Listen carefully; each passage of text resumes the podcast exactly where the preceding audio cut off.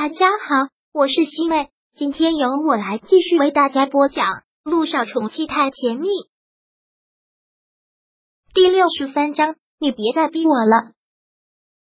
陆亦辰说到做到，还没有的晚上他就来了，给小雨滴带了好多好吃的，还有很多的漂亮衣服，小雨滴欢喜的不得了，但对这些礼物喜欢又不敢拿，就看着萧九在征求他的同意。萧九能说什么？他说不能陆亦辰就能罢休吗？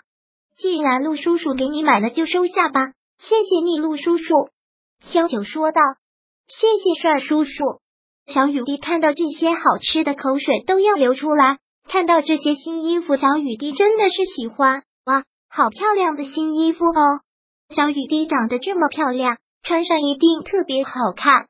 谢谢帅叔叔，你真的是个大好人。小雨滴小嘴巴一直都这么甜。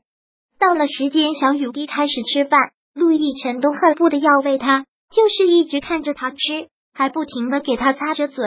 萧九真没有想到陆亦辰会如此的喜欢孩子。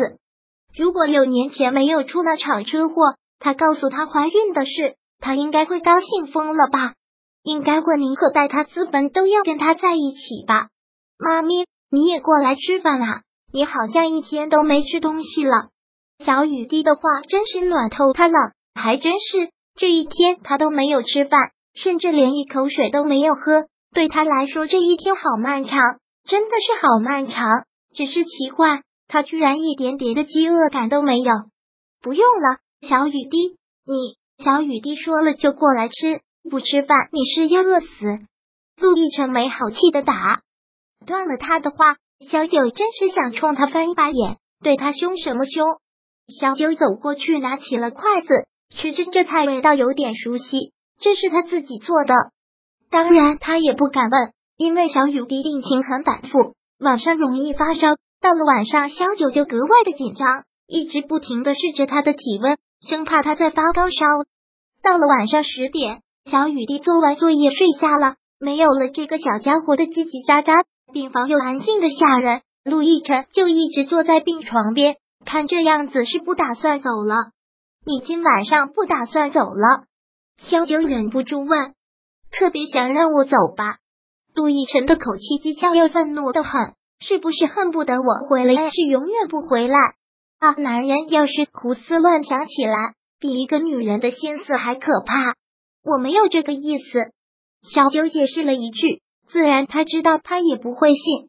又酝酿了这么长时间编好故事了吗？陆亦辰就一直直视着他的眼睛，他眼神里细微的闪烁，他都清楚的看在眼里。关于小雨滴的身世，打算要跟我怎么说？我现在只能告诉你，小雨滴是我的。小九这次回答的很直接，六年他都忍了，现在不能这么冲动，毕竟都摸不透这个男人现在怎么想的。万一他一个恼怒，自己带小雨滴回了 A 市被那个老妖婆看到呢？听到这个，陆亦辰面色再次一个阴沉，起身一步步的逼近了萧九。又要干什么？萧九这会儿特别敏感，看到他走过来，他就不由得往后退，但他动作很快，一把攥住了他的手腕。陆亦辰，这是在医院，你又想干什么？你别乱来。但陆亦辰压根就不理会他的话，眼神带着世人的杀气。小雨滴只是你的，因为他只有妈妈，他爸爸早就出车祸死了，是不是啊？出车祸死了。萧九脑子嗡的一下，再看看他现在恼羞成怒的样子，震惊的问，你怎么知道这个？小雨滴说的。小雨滴这个小家伙，连这种事情都对这个男人说。小九，你还真是个狠毒的，你是多想我死，我死了你就可以带着我女儿去找别的男人了，是不是？杜奕晨攥着他的手腕越发的力气大了，像是要攥碎他的骨头。萧九看着他双目冒火的样子，也解释不出什么。他恶毒吗？他在诅咒他死吗？那要他怎么说？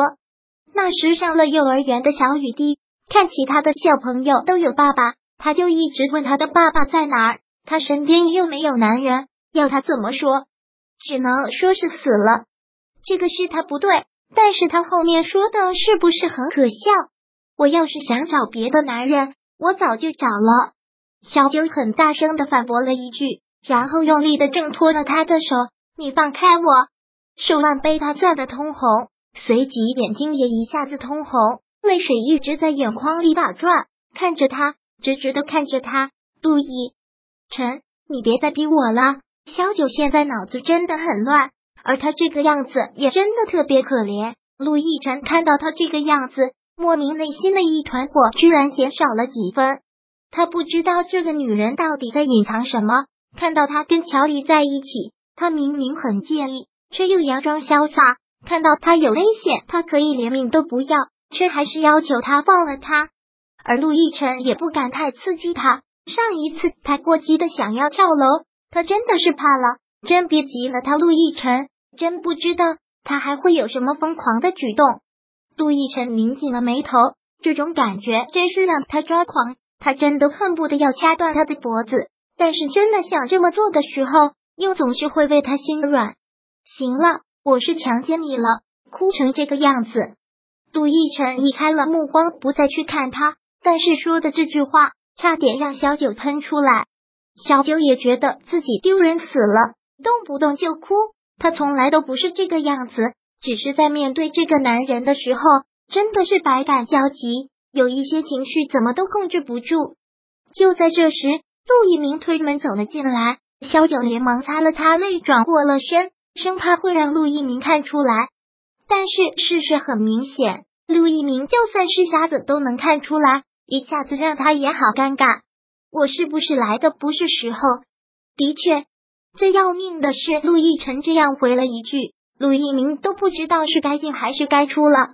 小九连忙称呼了一句：“陆院长。”“嗯。”陆一鸣看了看躺在病床上的小雨滴，然后说道：“我也真是后知后觉，听院里的人说的才知道，我一直不知道你原来还有个女儿。”小九不知道该怎么说，陆一鸣也是陆家人，他的确是不想让他知道，也许从小雨滴生病的那一刻，他就不应该带小雨滴来这个医院，但是这世界上没有如果，一切都已经来不及了。第六十三章播讲完毕。想阅读电子书，请在微信搜索公众号常会阅读，回复数字四获取全文。感谢您的收听。